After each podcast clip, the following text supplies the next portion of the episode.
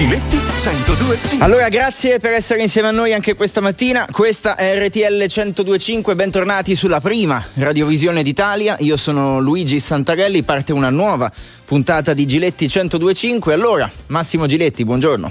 Allora, buongiorno a tutti. Tra poco un grande ospite eh, per parlare di quello che sta succedendo nel nostro paese. Ovviamente il dramma di la tragedia che non si è conclusa perché manca ancora il ritrovamento di un corpo, di una persona, 12 lo ricordiamo, la tragedia di Ischia, la domanda di base è colpa di nostra, di noi cittadini che abusiamo un po' del, del fatto che i controlli non esistono, sull'abusivismo non solo, ma dove stanno le persone che dovrebbero controllare, perché questa è l'altra realtà.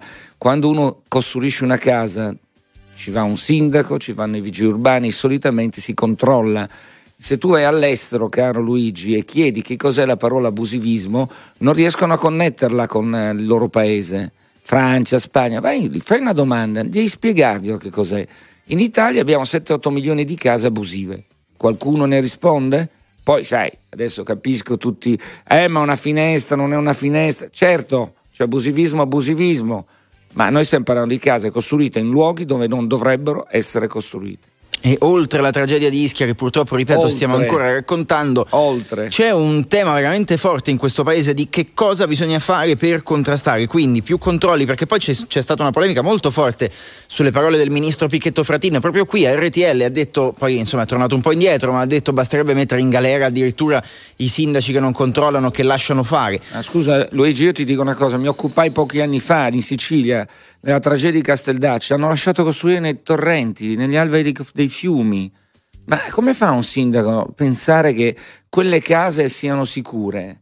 Come fa il sindaco con i vigili urbani non vedere che c'è una costruzione di sì. abitazione lì all'interno? Qualcosa, qualcosa effettivamente. Ma qualcosa vogliamo dire che i sindaci che non sono dei passanti, che non sono persone qualsiasi, ma devono verificare quello che succede nel loro territorio? Certo, devono prendere anche disposizioni impopolari, lo so, lo... ma questo è il mestiere. 300 secondi con Enrico, Mentana. Mentana. Buongiorno Enrico, buongiorno direttore. Ciao. Allora Enrico Mentana non ha bisogno di presentazioni, direttore del TG della 7, eh, super professionista col quale affrontiamo uno dei tanti temi di oggi di cui si parla, Ischia. Intanto vorrei una fotografia tua di quello che è successo a Ischia, dell'ennesima tragedia, andando oltre la tragedia. Andando oltre la tragedia c'è ovviamente una, un suolo fragile, questo lo sappiamo, un territorio fragile e una serie di situazioni che si sono andate incistando, che sono fatte di costruzioni abusive, costruzioni parzialmente irregolari, eh, permessi, condoni e tutto quello che sappiamo in una giostra che è tipicamente italiana, che è fatta eh, di quello che, di cui è fatta la politica oggi. Una volta era solo l'amministrazione locale, adesso tutta la politica è diventata la stessa cosa, cioè promesse immediate per interessi immediati. Non ci sono più le profondità storiche, il riscatto di una classe, il sole dell'avvenire, cose di così. Nessuno pensa a un futuro o vota qualcuno per un futuro, vota qualcuno per un presente, per il suo problema, per la soddisfazione o l'aiuto al, al suo problema o a preservare la situazione nella quale si trova. Tutto questo immaginate uno che va a dire eh, questa casa la togliamo, questa la spostiamo e questo, togliamo questa parte che è irregolare. Io non l'ho mai visto fare, soprattutto in alcuni territori, e qui non è questione di nord e sud, non l'ho mai visto fare nel senso che il, l'amministratore di prossimità è parte di una comunità nella quale c'è quello ius consuetudinario che è illegale, parzialmente illegale, preesistente a volte, no? le, le, le, leggi e le regole. Quindi di che cosa vogliamo parlare? È l'Italia che conosciamo e che è irriformabile probabilmente da questo punto di vista. Ma è irriformabile l'Italia o siamo irriformabili noi o noi non vogliamo essere governati? Eh, Perché c'è anche una responsabilità nostra, no? Politica. Il problema, ripeto, è la politica, certo la responsabilità è nostra. Quando si parla la città è sporca, no? di, di, una città, no? scegli da, da, da, da, nord a sud, eh, la città è sporca, ma la città è sporca perché la sporcano gli abitanti. no? perché, perché, un elemento, un piccolo, un tassello dell'inciviltà sta sempre nel comportamento dei singoli. Eh, cioè, um, diciamocelo sempre molto francamente, non, non, non c'è eh, nei tempi in cui più forte era il tentativo di sfuggire, eh, mettiamo, per gli esercenti al, alla ricevuta fiscale, allo scontrino, c'era una connivenza da parte sempre del, del cittadino che non gli importava niente. Quando il mito, eh, e mi scuso con la categoria, è l'idraulico che ti fa, che se chiedi la, la ricevuta ti fa un prezzo e se, se, non la chiedi te ne fa un altro e tu dici ma a me conviene di più che mi faccia il prezzo più basso. E lì è, è un patto di cui la vittima sono sia l'idraulico sia il, colui che gli commissiona eh, il, il, lavoro perché in realtà poi dovranno pagare tutte e due sotto forma di tasse maggiori anche se non se ne accorgeranno perché è un, de, è un decimo eh, di euro. Però eh, sono, è tutto così è tutto così. E c'è, c'è una responsabilità di Marco Studio Italiano se no vincerebbe sempre il partito eh, che propone dati alla mano eh, come si fa a debellare l'evasione fiscale, invece non vince mai quel partito e peraltro nessun partito mette questo come primo punto nel suo programma elettorale.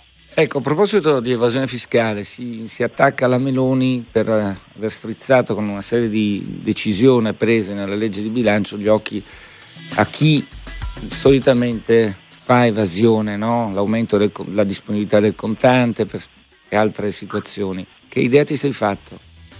Io mi sono sempre fatto l'idea che ovviamente meno contante circola, più ovviamente eh, si toglie l'aria all'evasione di ogni tipo, al nero, si toglie l'aria al nero. O noi però tutti sappiamo che eh, predichiamo bene e razzoliamo male, c'è chi ha la colf che non è ancora regolarizzata e quindi deve essere per forza pagata in nero, eccetera, eccetera, eccetera. Il problema è che bisognerebbe da questo punto di vista che appunto le forze politiche avessero dei programmi chiari e delle idee chiare al riguardo. Perché? Perché si deve rialzare la soglia a 5.000? Io ho sentito tante spiegazioni, non ne ho sentita nessuna che sia chiara. Lo dico, lo dico francamente. E qui il problema non è destra e sinistra, come quasi sempre su tutte queste cose il problema è che cosa, che cosa, si vuole rappresentare, non chi si vuole rappresentare, perché io non credo che poi ci sia sempre questo problema della partita IVA, della, di quelli che comunque vanno, non vanno strozzati, ma tu veramente pensi di strozzare un, un esercente perché sotto i 60 euro ha diritto a non, a, a non accettare il POS, ma, ma dove, dove, lo sto? Ma è chiaro, chiaro, chiaro. È, è più probabile che avrà meno clienti, perché ormai c'è tanta gente che si è abituata a girare senza eh, monete in tasca, senza eh, biglietti e banconote in tasca, gira col POS e lì paga tutto, come succede in tutta Europa. In come Europa. succede in tutta Europa. E quindi, Senti, volevo chiederti una cosa. Sì. Volevo chiederti una cosa, cosa. Sì, sì, sì, sì, prego, prego. No, prego. le due cose insieme stonano. Cioè tu puoi alzare il contante, e, però, però mantieni il diritto al POS fino certo, a, a, certo. a un euro. No? Perché certo, come in tutti i paesi europei. Se, come in tutti i paesi europei. le cose, eh, sì, se, se fai tutte e due le cose. E su quello no, non li riesco a seguire, oppure esatto. faccio finta di, di capire. E allora... poi c'è un'altra cosa, Massimo, che sono due Italie. Noi parliamo dell'Italia delle città, dove tutto è facile, tutto è... Poi non dimentichiamoci mai che infatti l'Italia del, dei centri cittadini ha una maggioranza politica diversa da quella dell'Italia nazionale, dell'Italia tutta e dell'Italia profonda. Quindi ci sono esigenze che forse a volte neanche i giornalisti riescono a percepire. Non so se mi sono spiegato. Certo, molto chiaro. Senti, l'amministratore delegato di Banca Intesa, eh, Messina, Messina mh, mm, sì. ha fatto un'intervista che ha sollevato molte polemiche, molte discussioni, quando con Giannini della stampa ha detto non si deve toccare, guai a toccare il reddito di cittadinanza. Mm, che impressione ti ha fatto questa intervista? Mi ha fatto un'impressione eh, neutra, nel senso di dire che non è che devi dire bene o male, devi sempre ricordare che chi amministra una grande banca radicata sul territorio, ed è una banca del territorio per eccellenza, Banca Intesa ha i sensori sul territorio ed è il discorso che facevamo prima. Eh, noi siamo molto bravi certo. nel dire come sarebbe giusto un mondo migliore stando nel centro delle grandi città Eh, la questione è che poi chi, chi, ha dei sensori nell'Italia profonda ci rappresenta anche dell'altro. Eh, poi qualcuno potrà pensare all'interesse delle banche a che ci siano quei soldi garantiti perché quelli glieli mettono. No, no, è evidente che chi sa sa che la circolazione del denaro, eccetera, eccetera, è garantita anche da queste cose. È, è ovvio che c'è un'Italia che vuoi che non lo cerchi, vuoi che non ce l'abbia a disposizione, è senza lavoro e quell'Italia senza lavoro comunque è interesse di tutti, perché uno pensa sempre all'interesse di quello lì che, che magari è sfaccendato nella nostra immagine e percepisce il reddito di cittadinanza. Ma non pensa che quel reddito di cittadinanza poi fa circolare comunque dei soldi eh, di cui si avvantaggia l'esercente, il benzinaio. Chi, Fotografia comunque... chiara.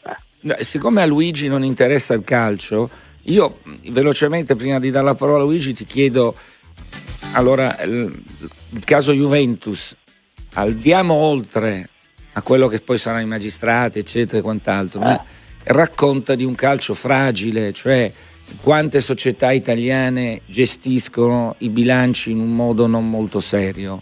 Eh, allora, qui, certo, la distruzione sono... del Covid ha fatto grandi ecco. danni, però vorrei sentire il tuo parere, al di là della Juventus al di là della Juventus, sai, la Juventus è come il grande regista e il cinema ha sofferto tantissimo per la pandemia, no? E il cinema, come il calcio, ha, tenuto, ha tenuto, duro soltanto perché c'era la televisione, la stessa cosa, no? È successa la stessa cosa, i diritti televisivi per il calcio, i diritti televisivi per il cinema, addirittura i, i film fatti apposta ormai per, per, le televisioni a pagamento, per, per le over the top. E allora, eh, però c'è una questione che è superiore a questo. Ci sono delle squadre che si sono trovate in maggiore difficoltà perché è quotata in borsa. La Juve è quotata in borsa, quindi ha, delle, ha dei doveri maggiori certo. rispetto agli azionisti e rispetto ai, ai, regolatori della borsa. Uno dirà, ah ma allora perché sono più puliti? No, chi va in borsa ha anche dei vantaggi ovviamente, ha acquisito denaro fresco appunto dai, dagli azionisti, da chi ha comprato, ha comprato eh, i titoli della Juventus. Quindi grandi onori, grandi oneri da questo punto di vista, grandi guadagni, grandi oneri. Per la Juventus c'è purtroppo il pregresso di quello che sappiamo.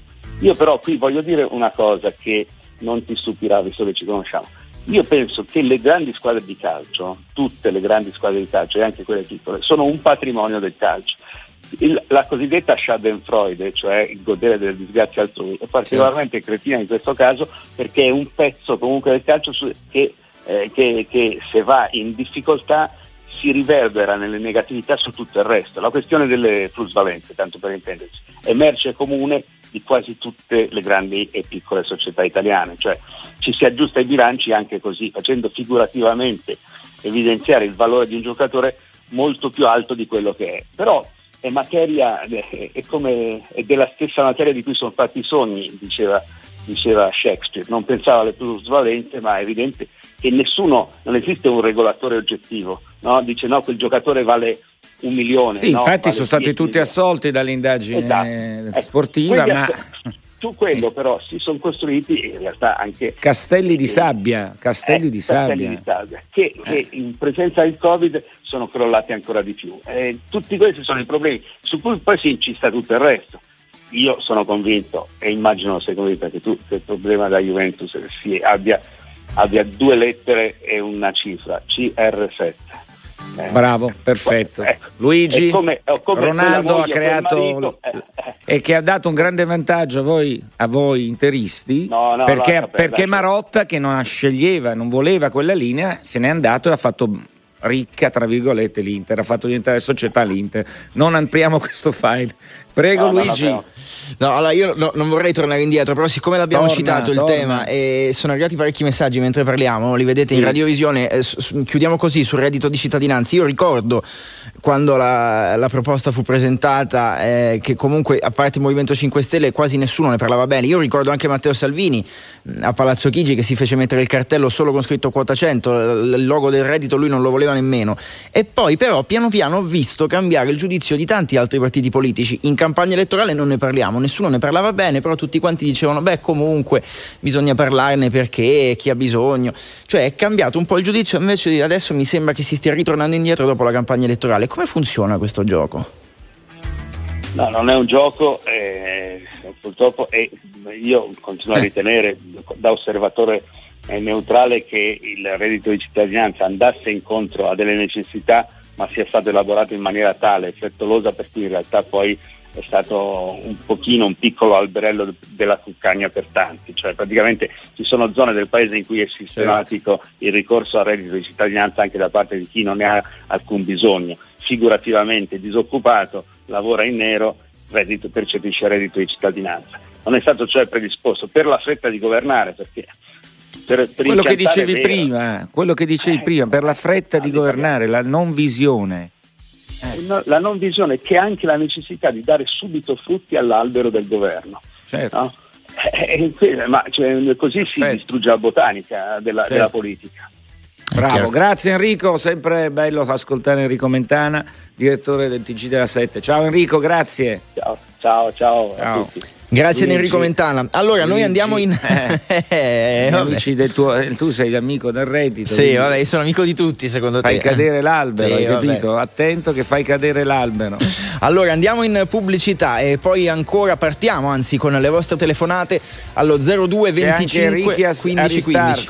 C'è, C'è Ricky Aristarco che le manda in eh. onda le telefonate, quindi eh, per pronto. carità, allora siamo pronti. Parliamo di abusivismo, come si combatte, soprattutto di chi è la colpa secondo voi? 8 e 33 siete su RTL 1025 vi aspetta Massimo Giletti allo 02 25 15 15 abusivismo di chi è la colpa come si combatte lo chiediamo a Dario che ci chiama da Garlasco buongiorno Dario Ciao, buongiorno RTL 125 anche mia. Buongiorno Grazie, e complimenti a tutti. Eccoci qua, pronti e via. Cannoneggiamo, Ciao, cannoneggiamo, vai. No, no, più che cannoneggiare semplicemente una riflessione. Dicevo prima, noi nel 2000 abbiamo risistemato, abbiamo ristrutturato una casa eh, che risaliva ancora a quella di, eh, era una casa dei miei nonni, quindi parliamo fine 800, inizio 900. Oltre a presentare le pratiche al comune, che chiaramente poi è stata controllata dagli uffici tecnici, eccetera, Garlasco è nel bel mezzo del Parco del Ticino. Quindi praticamente addirittura il colore delle tegole mi è stato verificato dagli, dall'ente Parco del Ticino. Questo per dire, se Garlasco è verificato dall'ente Parco del Ticino, un territorio ancora così fragile come Ischia, possibile che oltre agli organi di cui abbiamo sempre parlato non ci sia un organo territoriale di salvaguardia del territorio che verifichi ulteriormente? No, ma secondo lei il problema lì qual è?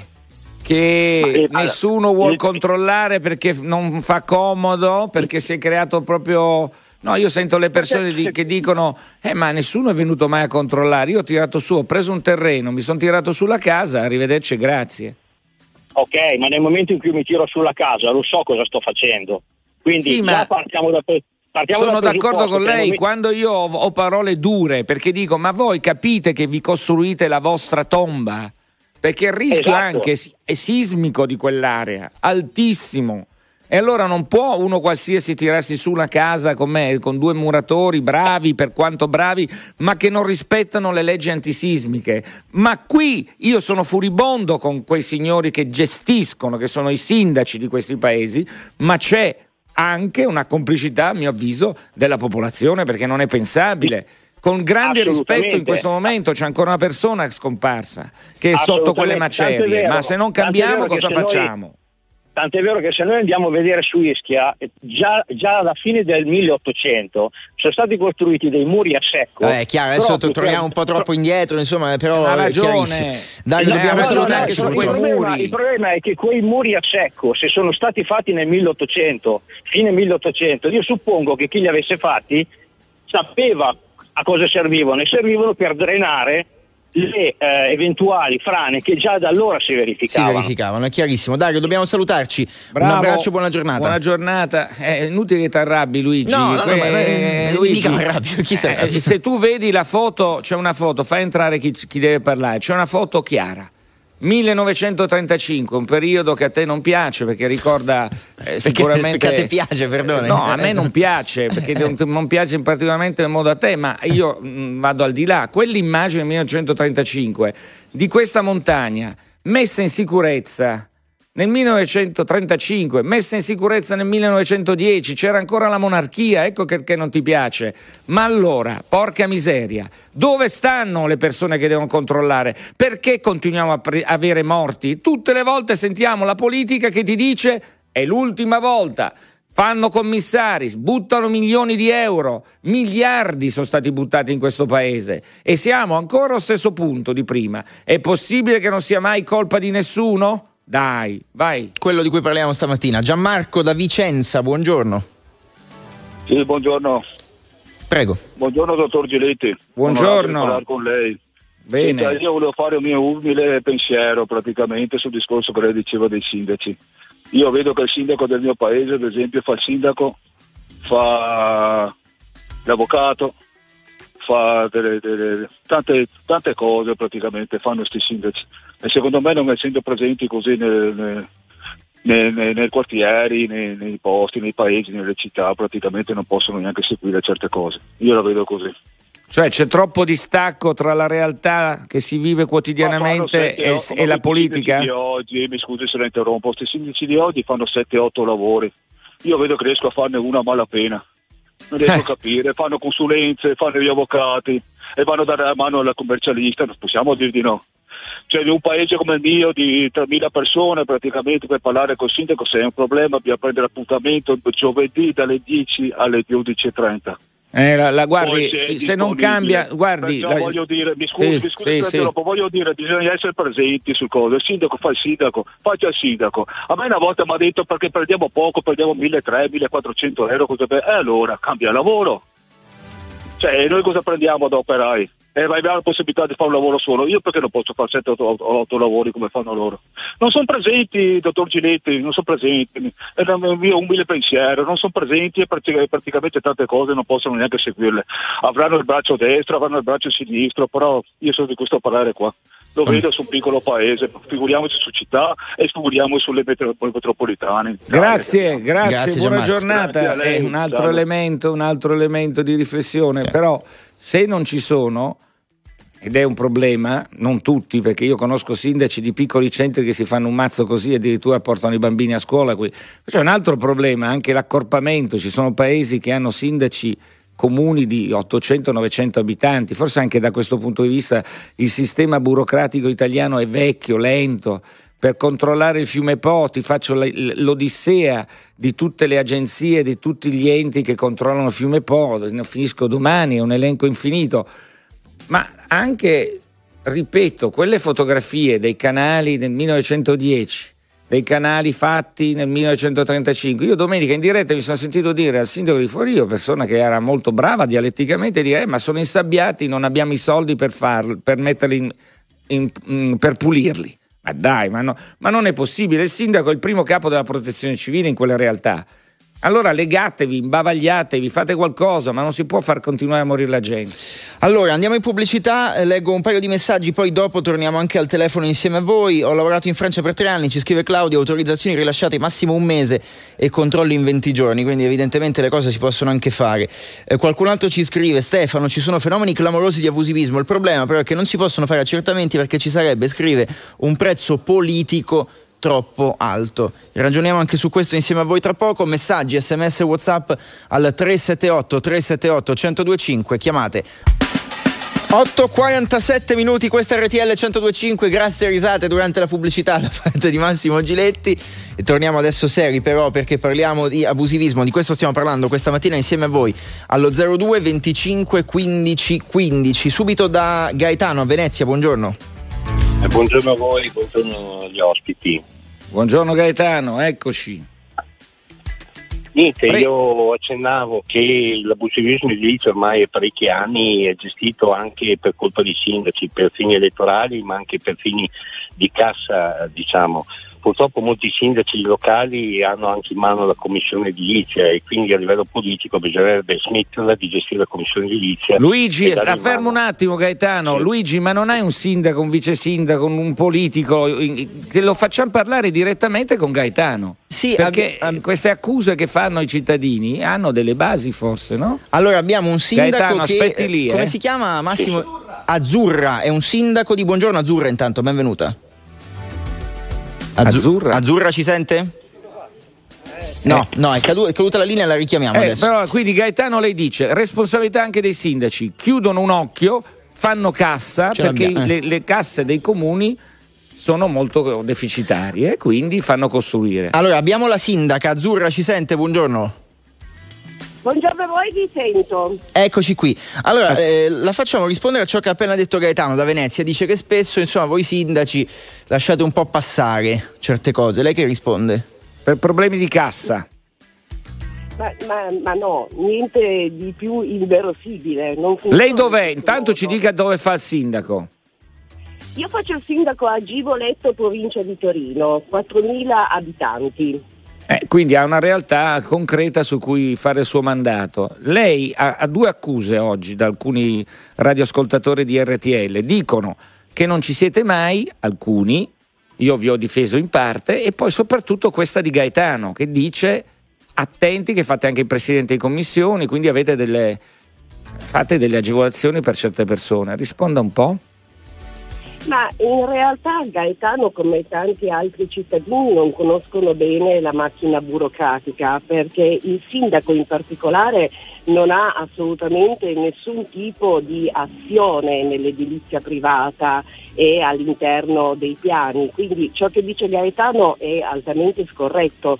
Non è il sindaco che rilascia o non rilascia i permessi. Eh, chi è però? Chi è? Chi è? L'ufficio allora. tecnico comunale. Ma da chi dipende l'ufficio comunale. tecnico comunale? È chiaro che da, dal sindaco. Un dirigente, ma no, un dirigente eh, non può assolutamente. Eh, ma allora le faccio una risposta. Domenica ero con il sindaco di Forio.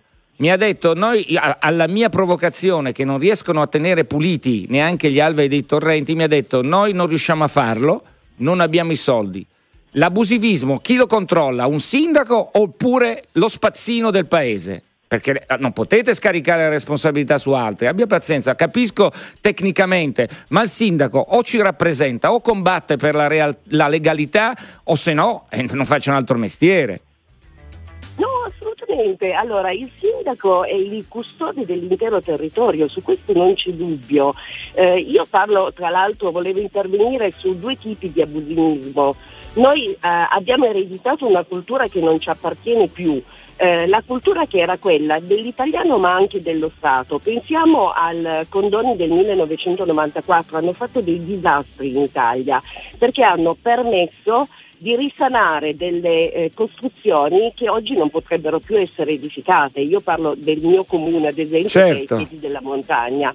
Eh, in questo modo, eh, con quelle costruzioni, io sono costretta a eh, intervenire anche in zone che sarebbero completamente inedificabili, appunto preoccupandomi di pulire i fiumi, di pulire il letto di fiumi, le sponde, soprattutto in previsione dell'inverno. Io non stavo parlando di una irresponsabilità, nei piccoli comuni il sindaco è responsabile di tutto, anche se piove più del dovuto è responsabile sempre il sindaco, ma la responsabilità politica, non va confusa con la responsabilità di azione. Se io trovo una, un edificio, una parte di edificio abusivo, non sono io che faccio la pratica, io posso eh, indirizzare l'ufficio tecnico a fare i controlli. L'ufficio tecnico li fa i controlli, non è quello il problema. Ma la domanda che le faccio, mi scusi, io voglio, facciamo un esempio, io voglio costruire una casa. Sì dovrò, come in Francia, un, un, una persona ci ha scritto, in Francia si fa un controllo entro un mese hai tutto pratiche, contropratiche, verifiche, eccetera. Come hanno fatto a costruire in quei terreni? Come fanno a continuare a costruire sulla sabbia? In Sicilia c'è un paese di cui mi sono occupato, 4.000 case su 5.000 abusive. Allora lì non c'è una responsabilità di sistema. Ma accidenti, sì. Dei suoi colleghi, eh, dico. Abus- sì, non posso naturalmente parlare di una situazione che non conosco. Eh, insomma, gliela dico io, 4.000 case su 5.000. Eh. Sì, a Givoletto non, non esistono uh, costruzioni abusive. Ma a Givoletto, io le sto parlando di Ischia, quando tu vedi quelle immagini, purtroppo a pagare poi sono gli stessi cittadini che si fanno le loro case e ti dicono ma noi paghiamo l'IMU, paghiamo questo, abbiamo gli allacci della luce, cioè eh, capisce che questo è il punto di questo paese, lei dice non, chi è che deve controllare? È difficile pagare l'IMU Allora, eh, eh, ma loro dicono che pagano, poi non, la verifica bisogna vedere. Allora, l'avranno sanata, come dice lei, l'avranno sanata.